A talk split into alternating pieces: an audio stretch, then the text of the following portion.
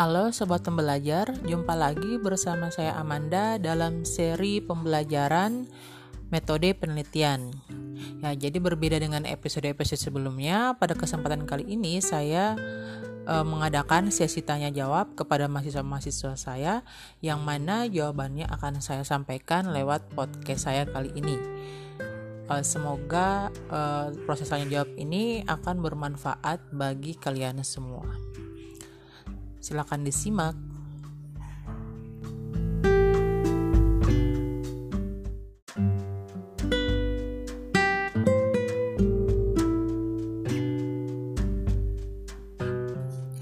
Oke, kita mulai pertanyaan sesi pertama ini akan saya jawab pertanyaan-pertanyaan dari kelas C ya.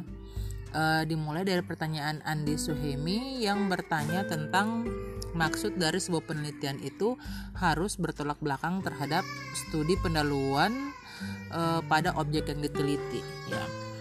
Jadi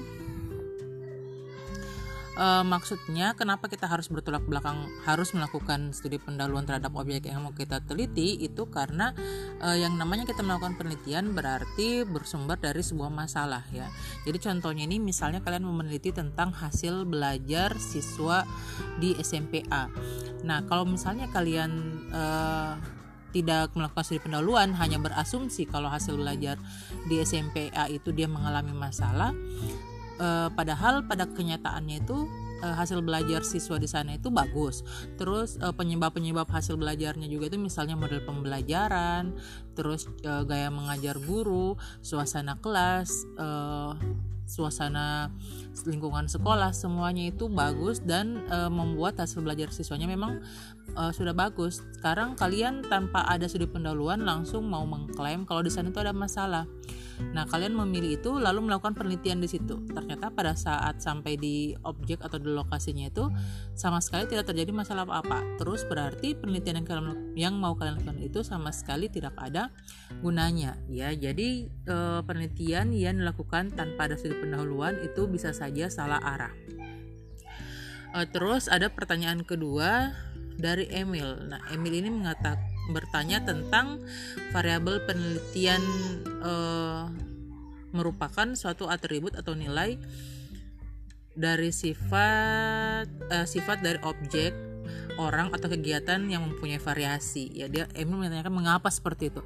Oh Emil jadi yang kamu sebutkan ini Emil adalah definisi dari variabel ya. Bukan apa yang mau kamu tanyakan. Jadi yang namanya definisi itu tidak perlu kita pertanyaan pertanyakan mengapa. Karena dia itu merupakan pernyataan yang tidak perlu kamu buktikan kebenarannya.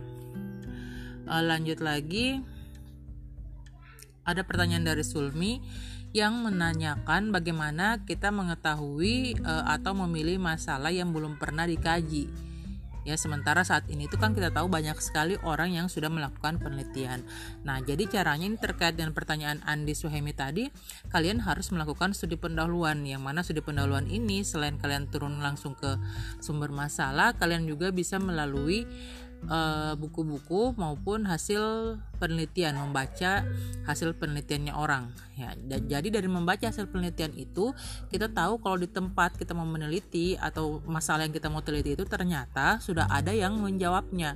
Ya jadi dia intinya itu banyak mengkaji hasil penelitian yang relevan dengan penelitian yang mau kalian angkat ya jadi misalnya kalian mau meneliti tentang tadi e, pengaruh motivasi terhadap hasil belajar di daerah ini. Kalian silakan searching di alat pencari terkait topik tersebut. Ya, pasti banyak yang keluar. Nanti kalian lihat, oh ternyata kalau di daerah ini sudah diteliti, daerah ini sudah diteliti. E, sekarang pertanyaannya apakah saya masih bisa teliti di daerah saya ya, yang berbeda misalnya daripada yang sudah diteliti sebelumnya? Itu bisa ya, karena e, masalah di daerah lain walaupun sudah selesai bisa saja dia menjadi masalah di tempat kamu akan meneliti dan itu di situ belum diselesaikan ya. Jadi intinya supaya kita tahu adalah harus mengkaji hasil penelitian sebelumnya. Terus Lala Okta yang bertanya tentang bagaimana caranya kita mengetahui bahwa judul penelitian yang kita ambil itu sudah tepat atau tidak. Nah, caranya itu kita lihat kembali ke masalah yang awal masalah yang kita angkat. Sekali lagi jangan langsung memilih judul penelitian tapi bermula dari masalah. Setelah sudah tahu kembali ke masalah, kita lihat rumusan masalah yang kita buat. Ya, jadi rumusan masalahnya itu apakah dia yang uh, kalian fokus ke rumusan masalah yang deskriptifnya, yang ke perbandingan atau yang kehubungan ya. Jadi kalau misalnya deskripsi berarti kalian judulnya itu harus judul yang deskriptif ya. Misalnya kalian mau meneliti dari motivasi berarti kalau judul, judul deskripsinya itu adalah e, motivasi belajar siswa di sekolah ini. Itu judul yang deskriptif. Sekarang kalian mau lihat e, rumusan masalah kalian itu ternyata mau melihat hubungan antara motivasi dan hasil belajar. Berarti kalian judulnya menjadi pengaruh motivasi terhadap hasil belajar siswa di sekolah A misalnya. E, bagaimana kalau mau komparasi atau perbandingan itu juga bisa. Misalnya kalian mau uh, perbandingan antara motiv motivasi belajar siswa yang diajar dengan model pembelajaran yang berbeda. Kalian bisa buat judul perbedaan motivasi belajar siswa yang diajar dengan uh, model pembelajaran ini dan model pembelajaran ini. Seperti itu ya. Jadi itu semua tergantung dari rumusan masalah yang kalian angkat. Nah, ada Andi Muhammad Adli ya yang pertanyaannya pertama itu penggunaan aspek logika yang seperti apa itu penggunaan aspek logika untuk mempermudah hipotesis ya. Jadi yang dalam pada saat penyusun hipotesis itu yang kita lakukan adalah proses penalaran ya. Proses penalaran atau proses berpikir secara ilmiah. Makanya sebelum menyusun hipotesis kita harus tahu apa landasan teorinya yang membuat kita yakin untuk berasumsi seperti itu ya. Hipotesis itu adalah asumsi awal. Apa yang mau kita yakin untuk berasumsi. Makanya yang kita gunakan adalah logika kita ya logika. Logika yang benar ya bukan perasaan kita. Ya kalau kita perasaan kita bisa saja mengatakan oh saya berhipotesis e, kalau di sekolah itu e, hasil belajarnya bagus. Kenapa bisa seperti itu? Itu menurut perasaan saya itu kira-kira. Nah bukan seperti itu. Itu berarti bukan berdasarkan logika. Ya jadi harus menggunakan logika yang benar Terus pertanyaan kedua dan ketiganya ini Andi Muhammad Adli, Adli tentang proses penelitian kuantitatif itu kami bisa saksikan atau mendengar uh, pembelajaran ibu yang sebelumnya ya. Ibu sudah bahas ini secara jelas tentang proses penelitian kuantitatif terus juga tentang perbedaan uh, masing-masing variabel serta apa kegunaan dan fungsinya ya. Itu bisa didengar secara uh, lebih baik lagi perhatikan kembali ya Terus ada pertanyaan dari Halimatusania terkait uh, contoh-contoh penelitian kuantitatif. Itu penelitian kuantitatif itu uh, ibu kita sudah bahas sebelumnya secara umum dan secara khusus prosesnya bagaimana. Ini nanti akan ibu bahas kalau contoh-contoh uh, penelitian kuantitatifnya akan ibu bahas di episode selanjutnya yang terkait penelitian eksperimen dan penelitian survei. Ya, itu jadi itu salah satu contoh metode penelitian kuantitatif ya. Ada pertanyaan dari Muhammad Arham, apa jadinya kalau tidak melakukan hipotesis terlebih dahulu? Bisa saja kalau penelitian yang kamu angkat itu adalah penelitian kualitatif, bukan penelitian kuantitatif. Yang namanya penelitian kuantitatif itu kita uh, wajib membuat hipotesis ya. Terus Bagaimana caranya kita mengambil kesimpulan dalam penelitian dengan tepat? Pertanyaan dari Indi. Ya. E, itu kita tahu kesimpulannya sudah tepat kalau itu sudah menjawab perumusan masalah ya. Jadi apa yang kita mau tulis di kesimpulan itu adalah apa jawaban dari rumusan masalah yang kita mau cari jawabannya lewat penelitian. Uh, terus ada pertanyaan dari Resda uh, terkait pernyataan bahwa proses penelitian kuantitatif itu bersifat linear. Linear maksudnya itu dia uh, di prosesnya itu dijalankan secara runut ya dari awal sampai ke akhir. Dia tidak berputar atau tidak bolak-balik. Ya, jadi kita berawal dari uh, studi literatur, terus merumuskan masalah, terus mengkaji teori dan penelitian yang relevan, lalu kita merumuskan hipotesis, pemilihan instrumen, turun ke lapangan, mengambil data, mengolah data sampai akhirnya pada penarikan kesimpulan ya. Itu semua runut dari awal sampai akhir. Makanya dikatakan linear. Kita tidak bisa misalnya habis mengerjakan rumusan masalah kita langsung ambil data tanpa ada hipotesis tidak bisa seperti itu. Kita juga misalnya tidak bisa setelah ambil data kita langsung dari kesimpulan. Itu juga tidak bisa seperti itu ya. Jadi makanya dikatakan linear. Ah, ini pertanyaan yang menarik juga dari Depi Saltin. Pertanyaannya itu uh, dikatakan kalau dalam proses penelitian kuantitatif untuk mengkaji masalah dengan baik kita harus menguasai teori melalui membaca berbagai referensi. Pertanyaannya dia, apakah untuk menguasai teori kita harus membaca saja? Itu sudah jelas ya. Jadi kalau kita sebagai muslim itu uh, kita ingat uh, perintah pertama dalam Al-Qur'an yang pertama kali turun kepada Rasulullah SAW adalah ikro ya ikro jadi malaikat Jibril itu mengulang ikro sampai tiga kali. Ikro bacalah. Ikro bacalah. Jadi menurut salah seorang profesor saya uh, salah satu yang bisa apa membuat kalian memahami sesuatu itu kalian membaca minimal tiga kali. Ya jadi dia mengambil uh, tuntunan dari uh, perin dari perintah Allah itu lewat malaikat Jibril. Dia mem, uh, menyebut meminta Rasulullah untuk membaca perintahnya itu sampai tiga kali. Artinya kalian harus membaca minimal tiga kali apa yang kalian mau tahu itu supaya betul-betul paham. Ya, jadi tidak ada jalan lain untuk menguasai suatu teori selain membaca. Ya, jadi kalian kan eh, ada yang bilang e, melakukan, tapi kalian tidak bisa melakukan sesuatu kalau kalian tidak tahu apa teori awalnya, ya. Dan terus kenapa Bu kita e, kenapa tidak mendengar saja misalnya dari pendapat orang? Iya, kita bisa mendengar saja, tapi apa yang sudah diucapkan sama orang itu e, bisa saja e, sudah ada sedikit perubahan dari sumber bacaan awalnya. Ya, jadi sebaiknya kalau kalian mau menguasai teori dan nanti bisa menyampaikan uh, penelitian kalian dengan benar baik dari proposal sampai hasil penelitian, maka bacalah teori itu baik-baik supaya kalian punya dasar yang kuat dalam menjelaskan uh, variabel-variabel dan hasil penelitian kalian. Jadi tidak jalan lain ya, harus rajin membaca. Itu kewajiban bagi kalian e, salah satu skill yang wajib kalian kuasai. Kenapa seperti itu? E, kalau kalian ada yang pernah nonton video motivasi tentang orang-orang tersukses di dunia, semua orang-orang tersukses dengan kata lain orang-orang yang terkaya di dunia itu mereka tidak ada yang menjadikan membaca sebagai aktivitas uh, tambahan atau selingan. Mereka semua itu rata-rata menjadikan aktivitas membaca sebagai aktivitas utama. Ya, kalian bisa searching banyak videonya di YouTube itu. Semua mereka itu menyatakan salah satu yang membuat mereka sukses itu adalah mereka bisa uh, membaca lebih banyak dan lebih dalam. Oke. Okay? Terus uh, syarat-syarat dalam menentukan masalah penelitian. Jadi kalau untuk menentukan masalah penelitian itu tidak ada syarat khusus ya, tapi yang penting kalian uh, betul-betul mengambilnya dari sumber masalah dan uh, masalah tersebut belum terjawab untuk uh, kasus atau untuk objek yang ingin kalian amati ya. Jadi tidak ada syarat khususnya. Yang penting dia itu masalahnya belum terjawab dan melalui penelitian kalian kalian mau cari misalnya cara untuk menjawab masalah tersebut atau cara untuk mendeskripsikan masalah tersebut ya lewat penelitian kalian. Jadi tidak ada syarat khususnya.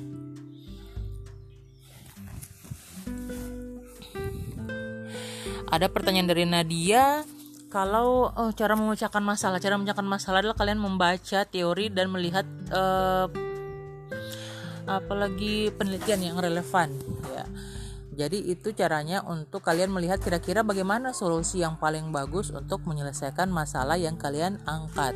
Ya. Jadi kalian tidak bisa mencari solusi masalah hanya dengan menurut saya ya itu artinya tidak empiris. Berarti yang kalian lakukan itu bukan penelitian ya. seperti yang sudah saya singgung di awal kalau yang disebut penelitian berarti metode yang kalian lakukan itu harus empiris. Tidak bisa kita uh, katakan ini menurut saya ini menurut pendapat saya ini menurut katanya ini katanya ini. Tidak bisa seperti itu. Jadi kalian harus uh, memecahkannya itu dengan cara uh, mencari solusi lewat membaca teori-teori dan melihat penelitian yang relevan. Setelah kalian sudah lihat eh, kira-kira uh, apa yang bisa menjadi solusi dari masalah itu, kalian terapkan dan lalu kalian bahas apakah nanti setelah diterapkan itu masalahnya itu selesai atau tidak.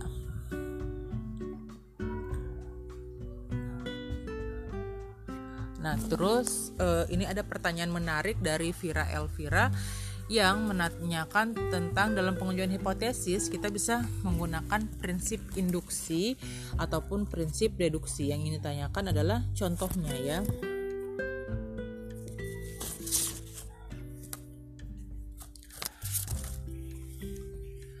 Oke, jadi uh, yang dalam sebuah penelitian yang dimaksud dengan pendekatan induktif itu adalah uh, jika sebuah penelitian itu dia bertujuan untuk mengembangkan sebuah teori ya. Sementara untuk yang pendekatan deduktif itu dia tujuannya untuk menguji teori yang sudah ada ya. Ingat kalau induktif itu berarti dari khusus ke umum sementara dari deduktif dari hal yang bersifat umum ke yang bersifat khusus ya. Contohnya untuk yang induktif itu adalah eh, kita mulai dari observasi ya dari observasi awal ya. Misalnya kita uh, di sebuah sekolah pada observasi kita itu siswa A dan siswa B itu lebih termotivasi untuk belajar sambil bermain ya Terus kita lihat lagi pola setelah kita mengamati siswa A dan siswa B ini kita lihat pola yang berlaku secara umum ya. Berarti kita melakukan pengamatan yang lebih luas lagi.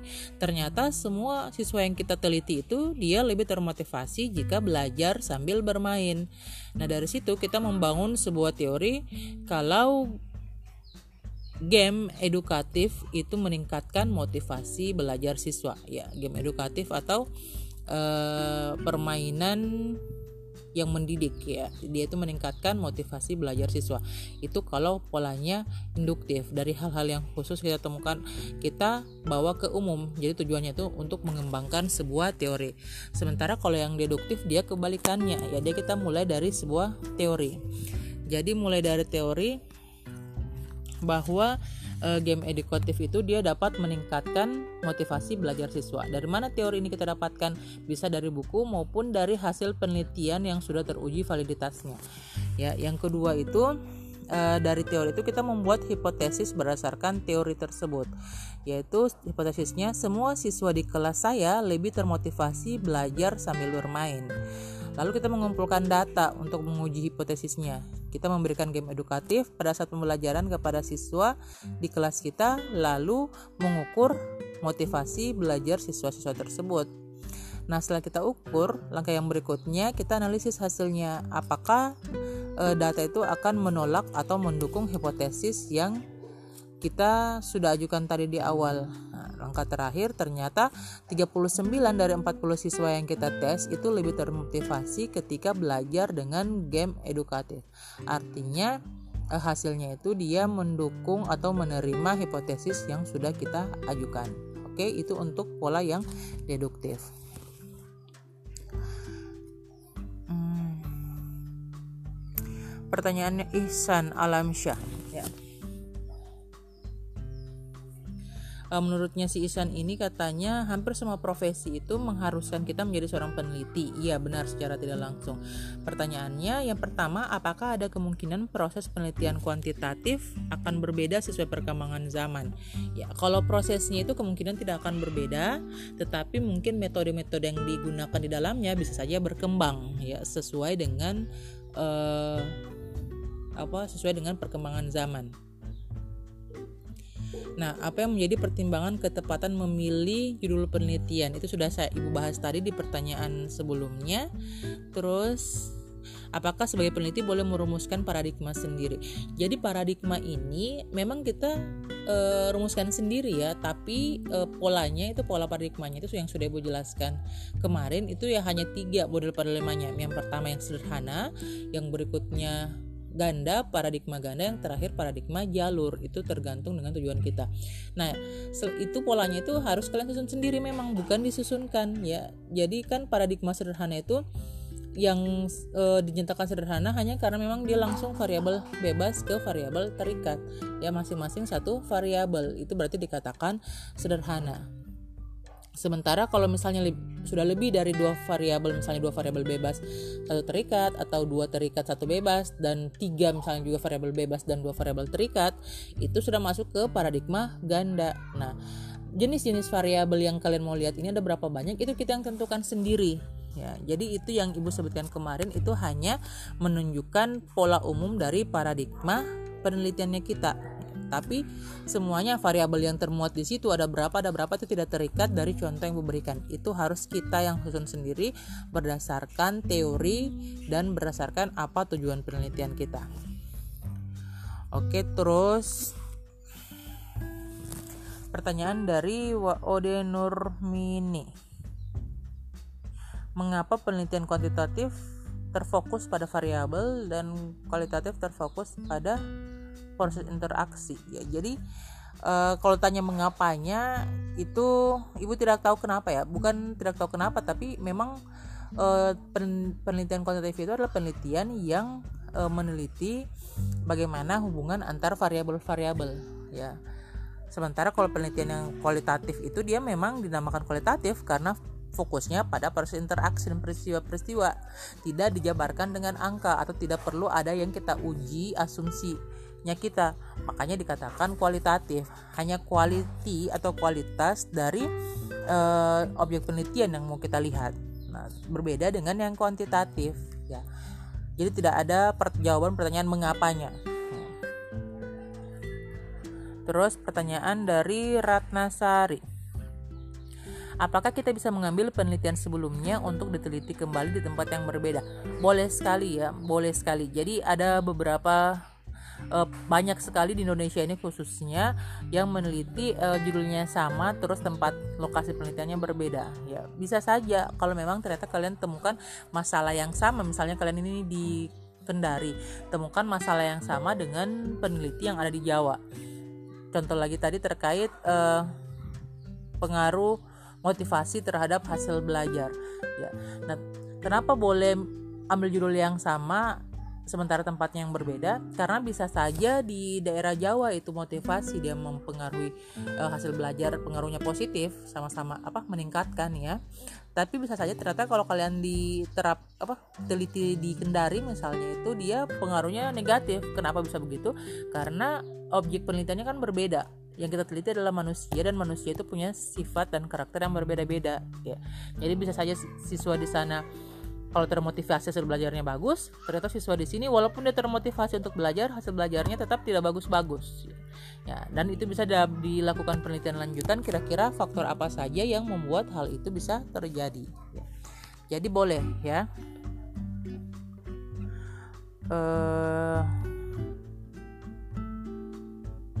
terus pertanyaan yang keduanya itu ada di penjelasan uh, ibu terkait penentuan eh, terkait merumuskan masalah. Terus paradigma penelitian. Nah Ratna paradigma penelitian kemarin itu yang ibu jabarkan itu memang untuk penelitian kuantitatif ya. Bukan untuk penelitian kualitatif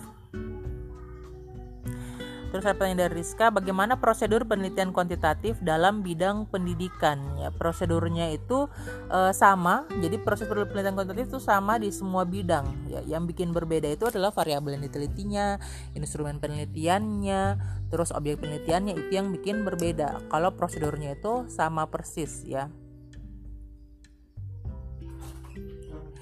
Kalau pertanyaan dari Andi Hasmawati itu sudah jadi jawab dengan jelas semuanya di uh, video ibu ya terkait sumber-sumber masalah dan contoh rumusan masalah penelitian kuantitatif. Nah ini ada pertanyaan dari Intan terkait metode ex post facto ya. Jadi ini sebenarnya akan ibu jabarkan di episode kita selanjutnya, tapi ibu hanya akan singgung sedikit di sini. Jadi yang dimaksud dengan ex post facto itu dia e, berasal dari bahasa Latin ya. Bahasa Inggrisnya itu after the fact ya atau setelah sebuah fakta terjadi. Jadi eh, model ini dia penelitiannya itu dimulai setelah sebuah fakta terjadi tanpa ada intervensi dari peneliti. Nah, dia ini biasa disebut juga dengan uh, penelitian uh, yang apa? Kuasi eksperimental. Ya jadi kan kalau yang namanya true eksperimental nanti Bu akan bahas di episode berikutnya secara detail. Yang true eksperimental itu dia biasanya dilakukan itu di lab-lab ya di laboratorium-laboratorium yang um, melakukan eksperimen terkait dengan ilmu sains atau ilmu IPA ya. IPA misalnya meneliti pengaruh intensitas cahaya terhadap arah tumbuh sebuah tumbuhan. Ya jadi itu semua disebut dengan true eksperimen kenapa true eksperimen karena pada lab laboratorium itu peneliti bisa mengkontrol dengan baik semua faktor-faktor atau semua variabel-variabel yang ada dalam laboratorium tersebut. Nah sementara bagaimana kalau misalnya e, peneliti tidak bisa melakukan intervensi terhadap e, objek yang mau diteliti? Ya jadi tidak ada perlakuan tidak semacam perlakuan tetapi peneliti tetap ingin melihat hubungan sebab akibat dari sesuatu ya itulah muncul yang namanya penelitian ex post ini Nah, contohnya, contoh lebih jelasnya misalnya peneliti ingin meneliti tentang pengaruh motivasi tadi terhadap hasil belajar siswa ya. Selanjutnya eh, di sini subjek nanti akan digolongkan menjadi beberapa golongan yaitu yang bermotivasi tinggi, sedang dan rendah.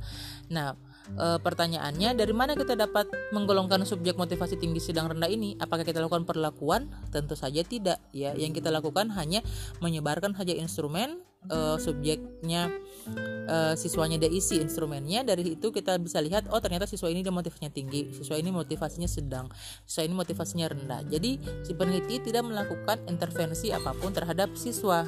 Nah dari situ uh, kita lihat uh, apalagi kita uh, ukur lagi hasil belajarnya ya. Kan tadi kan kita mau lihat pengaruh motivasi terhadap hasil belajar. Kita ukur lagi hasil belajarnya dan kita bisa lihat di situ ternyata kalau siswa yang punya motivasi tinggi misalnya hasil belajarnya tinggi ternyata kalau siswa yang kalau motivasinya rendah juga hasil belajarnya rendah. Berarti ada pengaruh yang signifikan.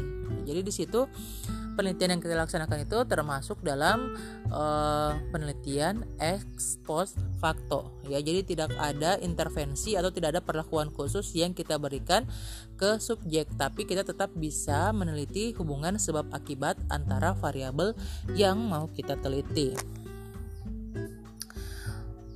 uh, pertanyaannya lagi tentang bagaimana menentukan judul itu sudah jelas ya. Jadi kalau kalian mau paham betul untuk bagaimana menentukan judul, silahkan kalian uh, pelajari kembali episode yang membahas tentang rumusan masalah dan menentukan judul penelitian. Pertanyaan berikutnya kan ada banyak variabel bu. Apakah semuanya digunakan dalam sebuah penelitian? Tidak semua. Ya itu tergantung dari uh, masalah yang kalian mau teliti dan rumusan masalah kalian. Kan pada saat kalian studi lapangan itu di situ kalian bisa memunculkan variabel-variabel apa yang mau kalian teliti. Nah, di situ kalau ada yang ada hanya variabel bebas dan terikat itu saja. Oh, ternyata ada variabel moderatornya.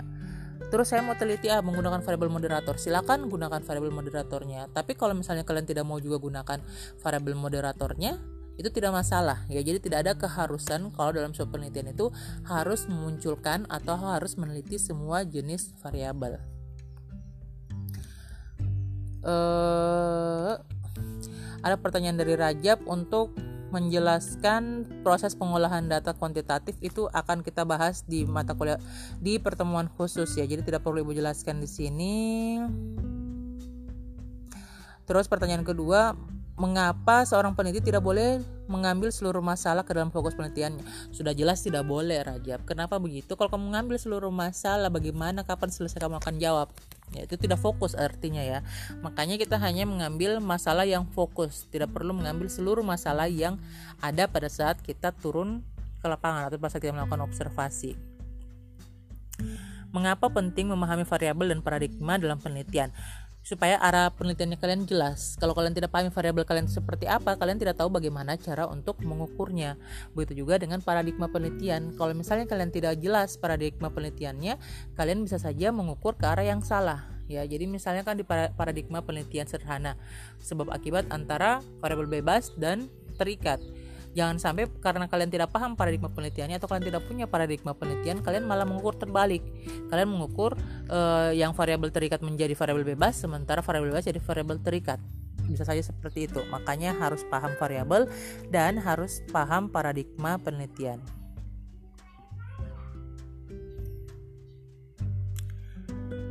Nartati, apakah memang harus sebelum menentukan judul kita turun turun dulu ke lapangan untuk mengidentifikasi atau menganalisis masalah.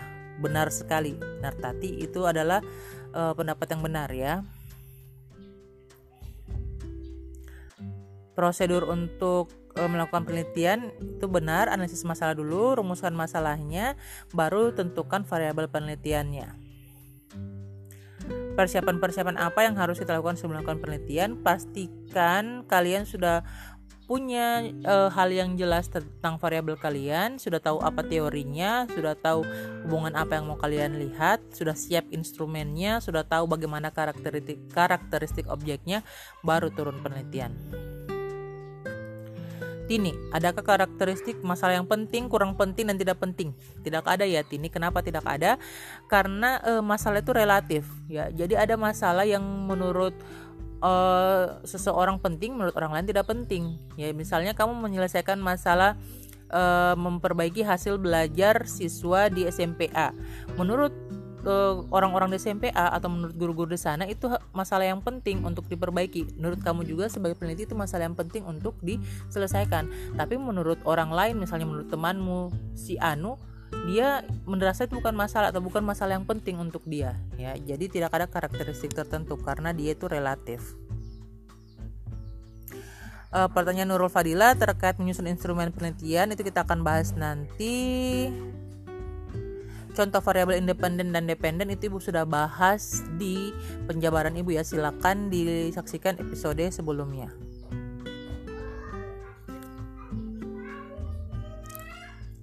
Yena Pertanyaan dari Nurwila. Referensi untuk mengambil dan mengumpulkan informasi itu adalah kalian cari jurnal atau yang pertama buku ya. Buku itu sudah jelas. Kalau buku dia biasanya kalau buku-buku teknis atau buku-buku pendidikan eh, buku penelitian itu buku-buku tentang teori itu dia biasanya sudah teruji karena dia sudah lewat redaksi yang eh, mengedit buku tersebut. Begitu juga yang kedua itu adalah kalian cari ke artikel yang jurnalnya itu terakreditasi. Yaitu kalian bisa searching di Google uh, jurnal ini itu terakreditasi atau tidak. Itu karena kalau jurnal yang terakreditasi dia proses dari uh, reviewnya apalagi proses redaksinya itu sehingga jurnalnya diterbitkan itu sudah jelas ya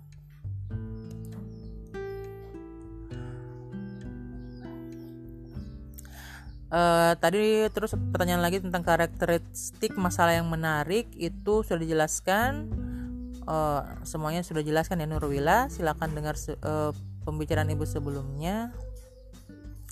Terus Ani Mujahida.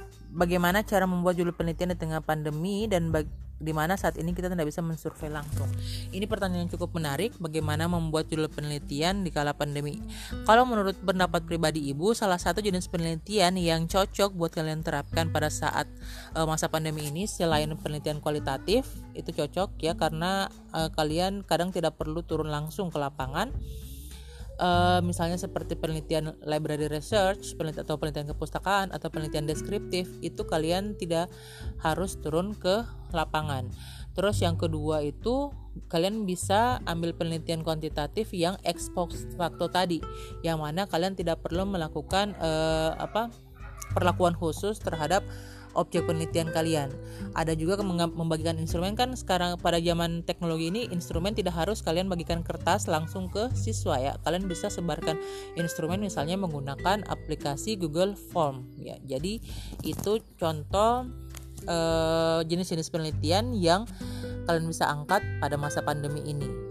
Kalau masalah judulnya kembali lagi itu uh, ter apa kerumusan masalah kalian. Ya jadi tidak ada judul khusus.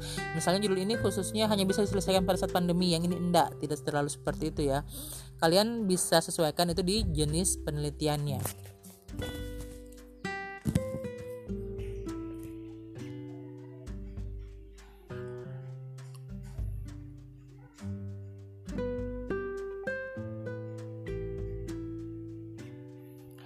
Oke, Uh, demikian tadi itu pembahasan Ibu untuk uh, pertanyaan-pertanyaan dari kelas C. Selanjutnya kita akan lanjut untuk pertanyaan dari kelas D.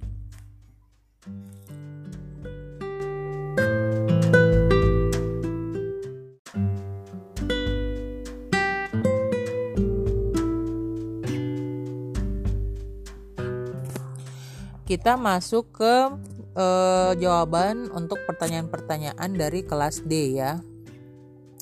Uh, pertanyaan pertama dari Suti yang mengatakan, uh, jika peneliti masalah yang dibawa jika peneliti jika masalah yang dibawa peneliti setelah memasuki lapangan berubah total uh, sehingga harus mengganti masalah, hal itu dapat menyebabkan kesulitan. Bagaimana cara mengatasinya? Makanya Suti tadi Ibu sudah uh, menjelaskan juga untuk pertanyaan dari yang paling awal tadi bahwa sebelum kita turun ke lapangan itu kita harus lakukan dulu observasi awal ke objek yang, objek yang mau kita teliti supaya kita bisa pastikan kalau masalah yang kita angkat itu benar-benar masalah. Ya, jadi tidak ada tidak ada perubahan masalah pada saat prosesnya.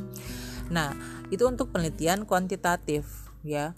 Tapi kalau misalnya kalian meneliti kualitatif, ini bisa saja terjadi. Jadi Ibu sudah jelaskan juga di episode uh, kedua ya perbedaan penelitian kuantitatif dan kualitatif. Kalau salah satu karakteristik dari penelitian kualitatif itu adalah rumusan masalahnya berkembang ya. Berkembang dalam arti pada saat turun di lapangan bisa saja masalahnya bertambah atau masalahnya berkurang dan itu bisa tetap kalian bahas dalam pembahasan penelitian kalian ya berbeda dengan penelitian kuantitatif.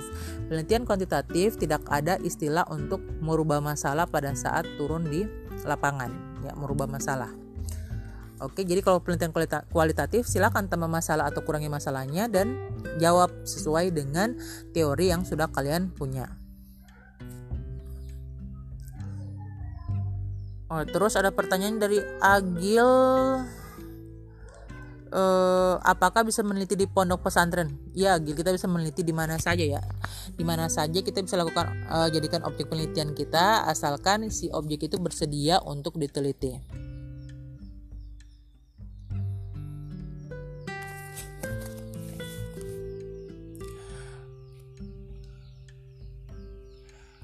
Uh, terus ada pertanyaan dari As Asriana Luksan. Bagaimana jadinya apabila hasil penelitian tidak sesuai dengan judul penelitian? Berarti itu yang kamu lakukan bukan penelitianmu, ya. Jadi yang namanya kalau kamu lakukan penelitianmu sudah punya judul, sudah punya rumusan masalah, peng, uh, ada hipotesis dan melaksanakan prosesnya dengan jelas, sudah jelas hasilnya itu akan sesuai dengan judulnya, ya.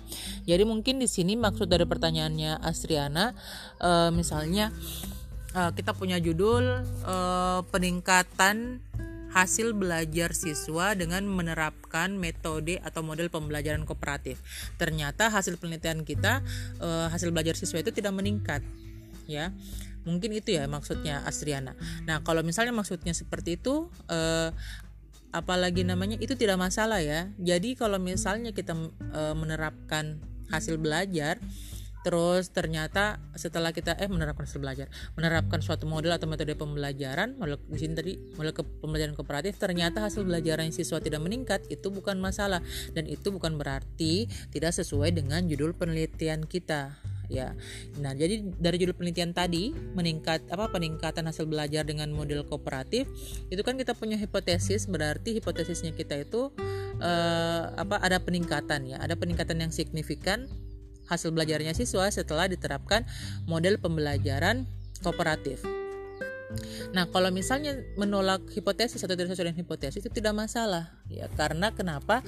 Kan kalian buat hipotesis itu dan buat judul itu berdasarkan teori ya.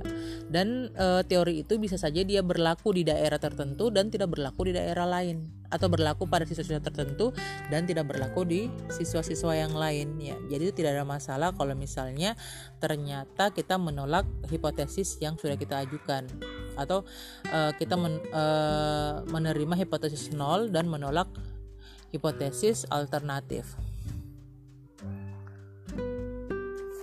Terus ada pertanyaan dari Abdurrahman Hamid ini juga menarik juga bagaimana jika hasil angket yang dijawab secara asal kemudian mempengaruhi hasil validitas serta analisis data. Apakah hasil angket tersebut boleh digunakan atau tidak? Ya, bagaimana solusinya? Jadi kalau misalnya angket yang dijawab secara asal itu pasti akan menghasilkan validitas dan reliabilitas instrumen yang buruk. Ya, jadi kalau misalnya jawabnya asal-asal kalian akan dapatkan itu nilai validitasnya rendah, begitu juga dengan nilai reliabilitasnya ya karena tingkat kepercayaan eh, ketepatan soal itu dia rendah. Nah, bagaimana solusinya kalau misalnya ada hal seperti itu? Uh, itu berarti uh, kalian harus lakukan tes ulang Ya, kenapa lakukan tes ulang? Karena kalian tidak bisa memaksakan e, memberikan hasil angket yang buruk atau hasil angket yang tidak bisa dipercaya untuk menjadi hasil dari penelitian kalian. Ya, jadi solusi yang paling masuk akal adalah melakukan angket memberikan angket ulang atau memberikan instrumen anak pengumpulan data ulang terhadap objeknya ya karena kalau hasil yang salah seperti itu tidak bisa kita gunakan sebagai hasil penelitian kita.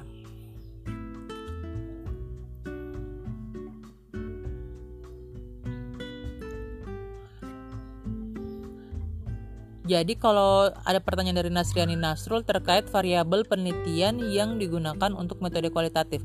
Jadi di kualitatif itu dia tidak ada istilah variabel ya. Dia langsung ke istilah objek penelitian. Kenapa? Karena di situ yang dimaksud variabel ini e, berarti ada perlakuan. Berarti dia itu ada sesuatu hal yang berubah-ubah dan ada hubungan yang bisa kita lihat antar variabel itu. Sementara kalau misalnya di metode kualitatif dia kita tidak tidak melihat hal itu ya jadi dia itu uh, istilahnya bukan variabel penelitian tapi objek penelitian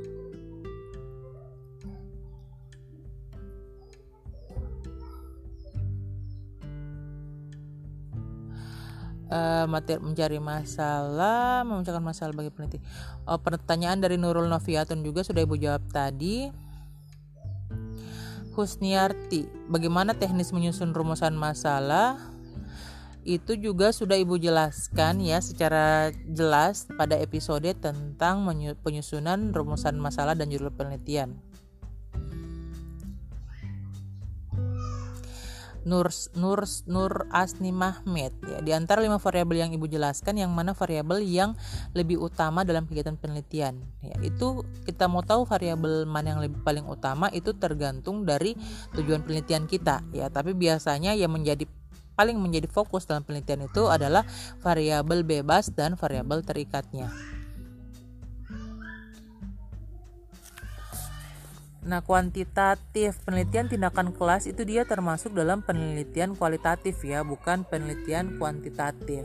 Terus berapa siklus kegiatan diperlukan pada saat penelitian tindakan kelas itu tergantung dari uh, apa hasil yang kalian dapat setel, uh, dapat di setiap siklusnya ya. Yang setahu ibu kalau misalnya siklus penelitian dalam pen PTK itu kalau misalnya sudah tercapai apa tujuan penelitiannya misalnya kita mau meningkatkan uh, pemahaman siswa terhadap materi tertentu kalau sudah meningkat pemahamannya berarti berhenti seperti itu ya. Kalau misalnya belum berarti kita lakukan lagi berulang. Kurang lebih seperti itu. Nah ini tadi pertanyaan Hardiana itu ibu sudah jelaskan juga tadi di awal terkait bagaimana kalau hipotesis bertentangan dan penelitian kita itu tidak masalah ya. Karena tadi e, sudah ibu jelaskan kalau kondisi dari objek itu berbeda-beda. Kan hipotesis itu berdasarkan penelitian yang relevan atau berdasarkan teori ya. Yang mana kalau iya nak. Iya nak. Ya alhamdulillah. Tutup pintunya mama nak. Jadi kalau uh, penelit apa kalau misalnya eh, hasil penelitian kalian itu tidak sesuai dengan penelitian yang sudah ada sebelumnya atau dengan kata lain tidak sesuai dengan hipotesis yang kalian ajukan maka itu tidak masalah. Yang penting kalian bisa menjabarkan ke e, meyakinkan orang-orang yang tentang hasil penelitian kalian itu bahwa eh, kira-kira faktor yang menjadi penyebab kenapa tidak sesuai itu apa saja. Uh, Alif Lan Aliflan ini sudah langsung menanyakan tentang analisis inferensial disyaratkan sampel yang probabilistik. Itu artinya sam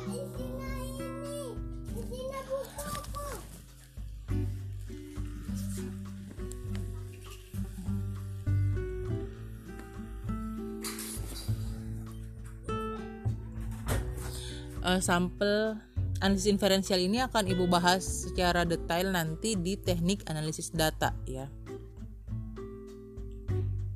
Pertanyaan lagi selanjutnya dari Arif Setiawan, bagaimana proses yang akan dilakukan dalam penentukan kualitas suatu hal yang diteliti jika salah satu tahap penelitian tidak dijalankan dengan baik? Apakah hasilnya akan tercapai dengan sesuai tujuan?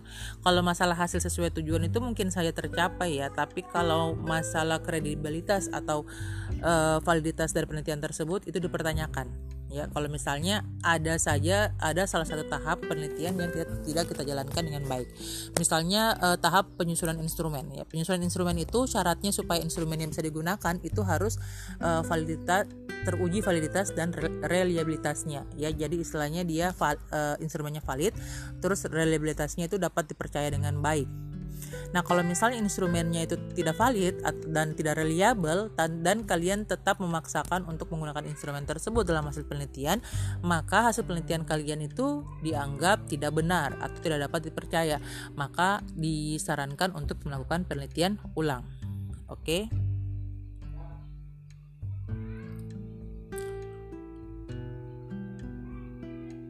Pertanyaan dari Sumiati jenis-jenis paradigma pengertian dari jenis-jenis paradigma.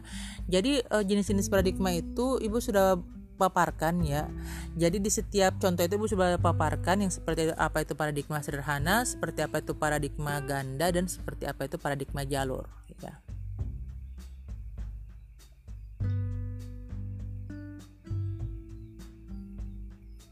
Terus Saraswati yang menanyakan tentang penelitian kuantitatif salah satunya itu adalah penelitian tindakan. Nah, jadi penelitian tindakan ini dia itu beda beda-beda persepsi ya. Ada yang meng, ada yang uh, meng, mengatakan dia itu merupakan penelitian kualitatif, ada juga yang mengatakan dia penelitian kuantitatif. E, berdasarkan sumber yang ibu baca, bukunya Sugiono itu dia menggolongkan penelitian tindakan sebagai salah satu contoh untuk penelitian kuantitatif. Nah, kalau dalam penelitian pendidikan sendiri, penelitian tindakan itu dikenal kita kenal dengan penelitian tindakan kelas, yang mana dia itu merupakan bagi, uh, contoh, uh, penelitian yang menggunakan metode kualitatif. Jadi kenapa dikatakan penelitian tindakan? Karena uh, peneliti itu melakukan tindakan kepada objek ada tindakan khusus kepada objek yang mana tujuannya itu untuk merubah kondisi objek tersebut. Ya tapi dia di sini tidak ada pengujian hipotesis makanya dia tidak tergolong dalam penelitian kuantitatif. Pertanyaan berikutnya sudah ibu jawab terkait rumusan masalah terus eh, terkait bagaimana menentukan variabel apa saja yang perlu diperhatikan? Yang perlu kalian perhatikan adalah teori yang mendasari variabel terse apa variabel tersebut. Jadi kalau kalian sudah punya variabelnya misalnya variabel motivasi dan hasil belajar tadi kalian baca teori dan penelitian yang relevan untuk melihat hubungan apa yang ada antar variabel tersebut. Ternyata setelah kalian membaca uh, penelitian yang relevan motivasi itu dia mempengaruhi hasil belajar. Berarti hubungannya sebab akibat. Kalau belum sebab akibat tersebut berarti ada variabel bebas dan ada variabel terikat ya. Yang menjadi sebab itu dia variabel bebas yaitu motivasi sementara yang menjadi akibat yaitu adalah variabel terikat. Berarti di sini hasil belajar ya. Jadi untuk menentukan variabel berdasarkan teori hubungannya ya kita lihat apa bisa peneliti, hipotesis penelitian tidak diharuskan bergantung pada rumusan teori? Tidak bisa. Ya, jadi hipotesis itu harus berdasarkan teori. Abdul Wahid, apakah ada perbedaan antara masalah penelitian dan masalah yang bukan penelitian? Jadi itu tergantung yaitu subjektif tergantung kitanya. Apakah masalah yang kalian temukan itu kalian menjadikan penelitian atau tidak?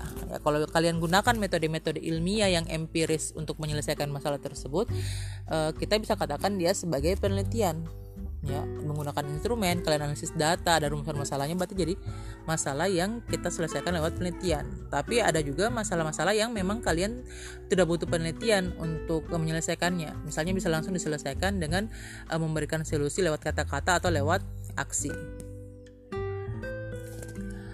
Uh, terus pertanyaan kedua apakah ada batasan paradigma atau pola pikir atau volume variabel itu tidak ada batasannya ya. Jadi paradigma kalian mau bikin seluas apa pun paradigmanya itu terserah dari kalian.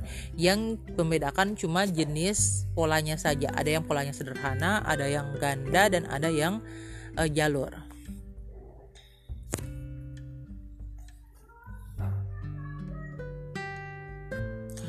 Uh, terus pertanyaannya Abdul Wahid juga tentang langkah-langkah menyusun instrumen penelitian nanti akan kita bahas di uh, episode selanjutnya ya. Ada episode khusus terkait penyusunan instrumen penelitian.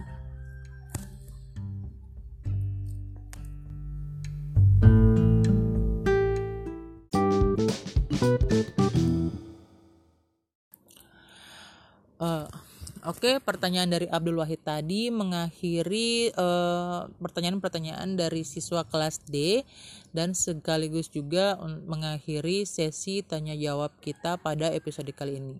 Semoga penjelasan dari Ibu cukup memuaskan kalian dan sampai bertemu di episode tanya jawab berikutnya. Selamat belajar.